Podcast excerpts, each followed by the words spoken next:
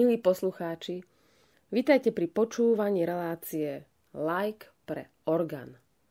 Dnešný náš príspevok nám uviedla chorálová predohra od Arnolda Šlika na známu vianočnú pieseň Už sa nám poučik rozvíl.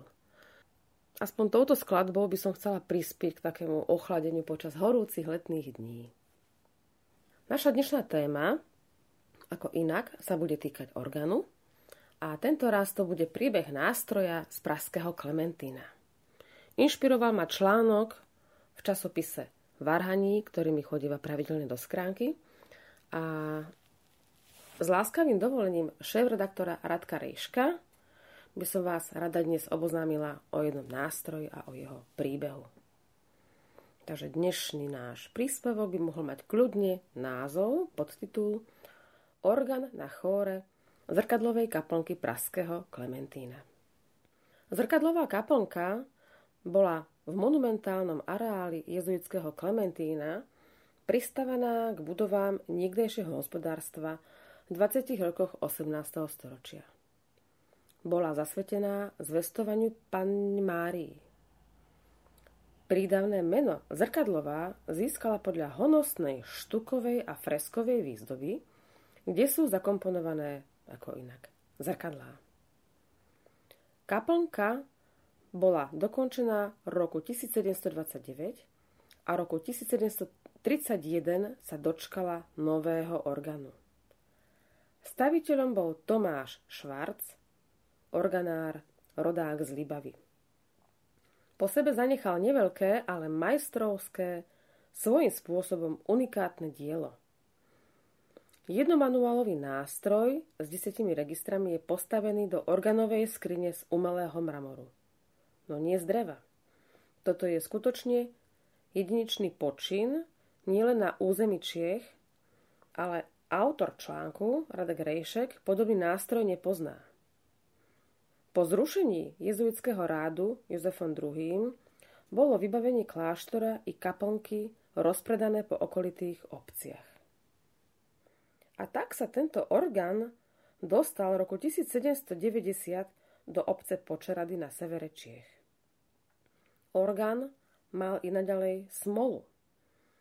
Po roku 1948 sa tento kraj stal obeťou priemyselnej revolúcie a vlády ľudu. Postavili tu komplex tepelnej elektrárne a kostol chátral. Vybavenie tohto kostolíka, kostolík svätej Anny, rozkradli a demolovali. Deštrukcia sa nevyhla ani orgánu. Čo nedokázali vandali, úspešne završili kuny a vtáctvo, ktoré tu našli svoj bezpečný azyl. Po ďalšej hudobnej ukážke, milí poslucháči, sa opäť započúvame do príbehu nástroja z Klementína v Prahe.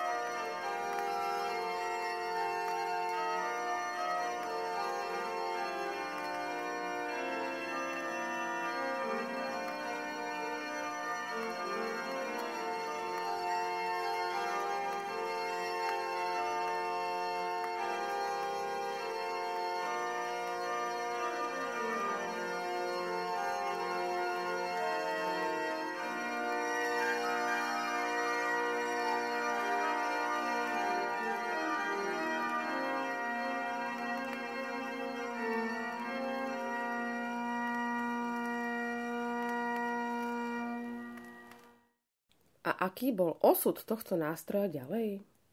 A o tom sa zmienuje pán Rejšek následovne. Budem teraz citovať.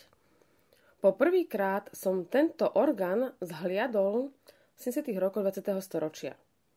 S nadšencom orgánov sme navštívili rôzne nástroje v Čechách. Vtedy sme nemali žiaden systém. Nemali sme vtedy ani žiadne vedomosti. Jeden kňaz z obce Lenešice nám prezradil, že by nás možno mohol zaujímať orgán v Počeradoch.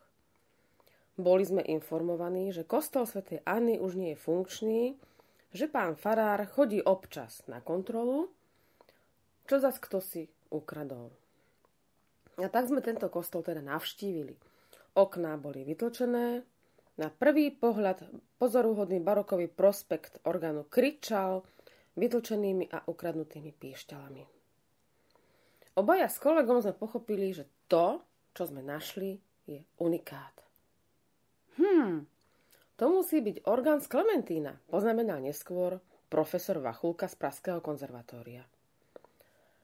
Nástroj sa rozhodol zachrániť mladý, vtedy začínajúci organár Vladimír Šlajch.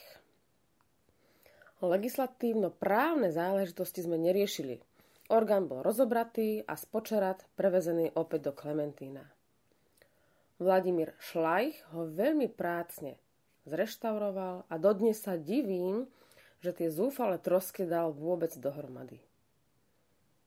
Uplynulo 30 rokov a Radek Rejšek sa s týmto nástrojom stretol zas. Presťahovaný orgán v Klementíne, predstavte si, chátral vôbec nebol využívaný, čo nástroju škodí. A ako, to, ako k tejto situácii došlo, o tom sa, milí poslucháči, dozvieme za chvíľku.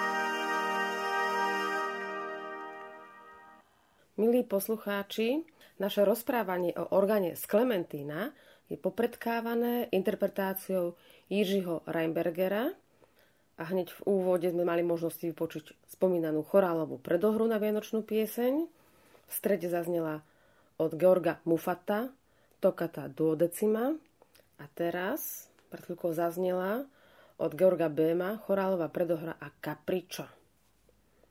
Sú to vlastne nahrávky, ktoré vyšli na platniach, na LPčkách a je to edícia České Varhany z roku 1968. Páči sa mi, že píšu robiť kópiu je zakázané, tak nech mi je odpustené, že touto formou propagujem nahrávky, ktoré inak nemáme možnosť si zadovážiť. Ale vrátime sa k nášmu orgánu v Klementíne. Bolo už spomínané, že orgán prešiel viacerými sťahovaniami, nakoniec sa dostal naspäť do Klementína a zrekonštruovaný bol Vladimírom Šlajchom, známym českým organárom. Počase však Radek Rejšek zase zistil, že ani 30 rokov nepomohlo, aby tento nástroj bol správne využívaný a urobil si takú poznámku. Tento nástroj sa ku koncertom totiž to využíva iba zriedkavo. Koncertne sa využíva nástroj, ktorý stojí na mieste oltára a je prevezený z obce Svatobor. Táto obec mala tiež smolu, že sa stala vojenským priestorom. Jej občania boli vysťahovaní a s výnimkou dnes už zdevastovaného kostola boli priestory obce zrovnané so zemou. Mám pocit, to je taký môj súkromný názor, milí poslucháči, že Klementínum sa takto stalo takým hniezdom záchrany pre orgány, ktoré skutočne mali veľmi ťažký osud a slúži k úcti všetkým zainteresovaným, ktorí akoukoľvek pomocou prispeli k záchrane, že tieto nástroje sú a kto navštívi Prahu a zablúdi na Klementínum, tak si ich môže počas koncertov aj vypočuť. Takže orgán z dediny Svatobor je taktiež unikátny nástroj, ktorý si zaslúžil byť zachránený. Keďže je umiestnený v popredí kaplnky, účinkujúci sú radi, že ich obecenstvo vidí. Okrem toho má viac registrov, dva manuály a pedál. Neskôr, píše Radek Rejšek, nastala náročná situácia – Pán Rejšek bol povolaný k súdnemu sporu k okresnému súdu v Prahe. Mal svedčiť vo veci Švarcovho nástroja. To bol ten prvý orgán, ktorý sme spomínali. Spor sa týkal určenia vlastníctva v prospech církvy. Farnosť patrila do litomieržickej diecézy. A mediálna kampaň dala tomu podtitul Štát kedy si zachránil orgán a církev si naň teraz uplatňuje nárok. Nebolo ľahké presvedčiť, že organár Tomáš Švárc práve pre zrkadlovú kaplnku tento nástroj postavil a orgán sa teda už premiesňovať nesmie. No a ako organológ a zástupca cirkvi mal pán Radek Rejšek neľahký cieľ. Mal presvedčiť osadenstvo Klementína, že nástroj môžu využívať ku koncertným aktivitám. Nikto, verte mi, píše pán Rejšek, nechce byť vo funkcii cirkevného drába, ktorý tu bude dohliadať a sekírovať. Zmluvne sa to ošetrilo tak, aby žiadna strana neprišla skrátka. Keďže zastávam názor, hovorí pán Rejšek, pokiaľ sa na orgáne nehrá, je to počiatok jeho konca. Preto je v zmluve klauzula, že na orgáne sa musí hrať minimálne jedenkrát mesačne. Tak a teraz nastal čas na ďalšiu hudobnú ukážku a teraz to bude už zo spomínanej platne České Varhany z Českého Krumlova od Williama Berda Fantázia a od Johna Bula Pavana. Na organe hrá Jiří Reinberger.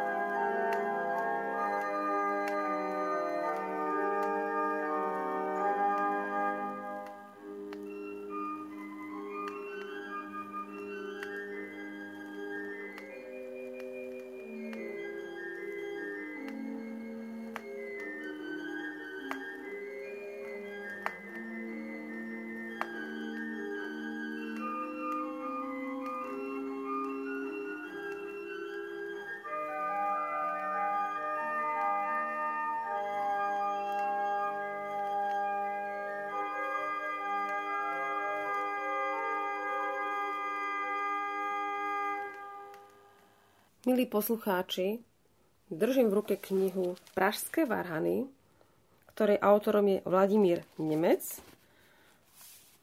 A kniha vyšla hodne, hodne dávno, nalistujeme, zistíme. Áno, v roku 1944 vo vydavateľstve Františka Nováka v Prahe. A tu sa popisuje organár Tomáš Švarc, lebo prizná sa, bolo to pre mňa meno trošku neznáme. Tomáš Švarc bol brat laik a organár jezuitský, ktorý sa narodil 17.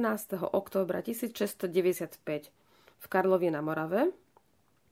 Vstúpil k jezuitom 13. októbra 1727, pracoval v Brne, ďalej v Prahe na Starom meste, Výhlavie, obci Krupka, v Litomířicích ako organár, rozšíruje sa jeho portfólio, že bol organár, ale aj stolár, čo je logické.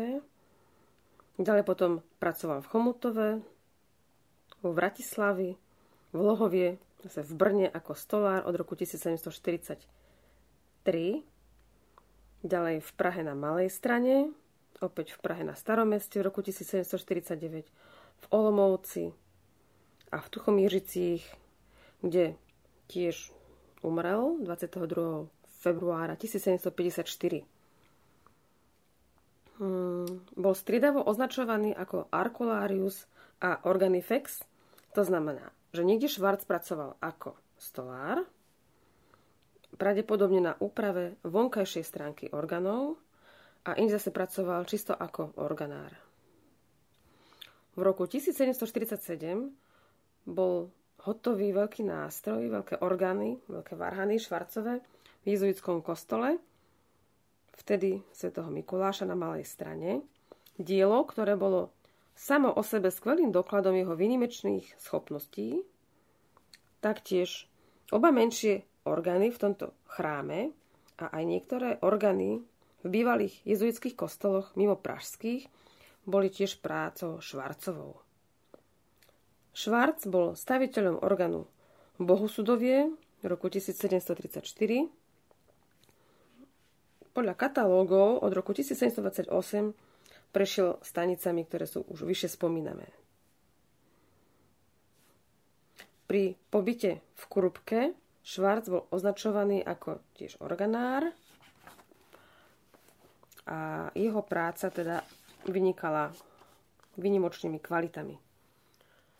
Taktiež aj iné nástroje, ktoré on teda postavil, postihol smutný osud – prišla veľká reforma začiatkom 19. storočia, ktorej autorom bol AB Juraj Jan Fogler. Ten priniesol tzv. simplifikačný systém. Tento systém sa usiloval o zjednotenie a zjednodušenie varhanovej organovej štruktúry, hlavne kvôli zmiešaným hlasom. O tejto reforme by sa mohla spraviť samostatná jedna relácia, ale takým základným a zásadným vplyvom táto reforma e, poprela ideály mnohých krásnych barokových orgánov a tento osud postihol aj Švarcov orgán, napríklad u svatého Mikuláše na malej strane.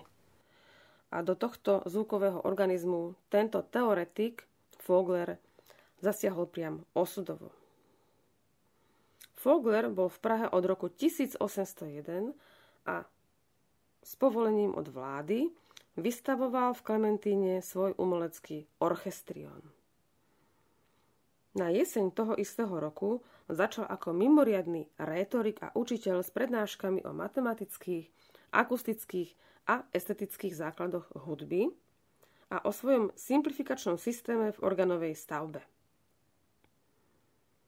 Prednášal tu pol roka a podľa dokladov v tej dobe prestával aj tieto nástroje, konkrétne orgán u svatého Mikuláša. K skúške upraveného orgánu došlo 5. júna 1802 za prítomnosti hudobných znalcov a Fogler zožal obrovský úspech. Tým pádom však pôvodná zvuková estetika švarcovho nástroja úplne, úplne zanikla. No a teraz sa ešte vrátime k článku od Radka Rejška. Spomínala som, že orgán, ten druhý nástroj, ktorý je v Klementíne a nie je až tak videný a počutý, sa podarilo zachrániť z obce Počerady, ale po 30 rokoch zistil Radek Rejšek, že napriek lukratívnemu návratu sa na orgáne nehrá. Preto sa v zmluve ošetrilo využitie nástroje, aby nejakým spôsobom nestrádal a nechradol, že sa na ňom musí hrať minimálne jedenkrát do mesiaca a pán Radek Rejšek to chodí osobne skontrolovať. Takže v zmluve je klauzula, že na orgáne sa musí hrať minimálne jedenkrát mesačne, aby to nebol to, že sa na ňom nehrá, začiatok jeho konca. Pán Radek píše. Stav nástroja priebežne monitorujem a snažím sa docíliť odstránenie problémov, ktoré vyvstali z dôsledku dlhodobého nepoužívania. Je to jediný orgán patriaci farnosti v rámci litomiežickej diecézy na území Prahy. Snáď sa v konečnom dôsledku podarí tento cenný a jedinečný nástroj, ktorý mal počas svojho života viac smoly ako šťastia, zachrániť. Nech tento nástroj svojim zvukom poskytuje duchovnú útechu všetkým, ktorí do Klementína zavítajú. Toľko príbeh jedného organára, toľko príbeh jedného konkrétneho orgánu. Ako vieme, ľudia majú svoje osudy, organisti majú svoje príbehy a taktiež orgány majú svoje možno, že až dramatické príbehy. Milí poslucháči, želám vám, aby na potulkách akokoľvek krajinou počas týchto krásnych letných dní nech vaše kroky zablúdia cieľene do chrámov, k meditácii. A možno naďabíte na organový koncert, organový festival. Teraz ich je veľte aj na Slovensku celkom požehnanie. Takže nech sa páči, vždy je možnosť vybrať si a dnešný náš príspevok opäť ukončí hra Jiřího Reinbergera z edície Pražské varhany. Prajem vám príjemné, pokojné, požehnané leto.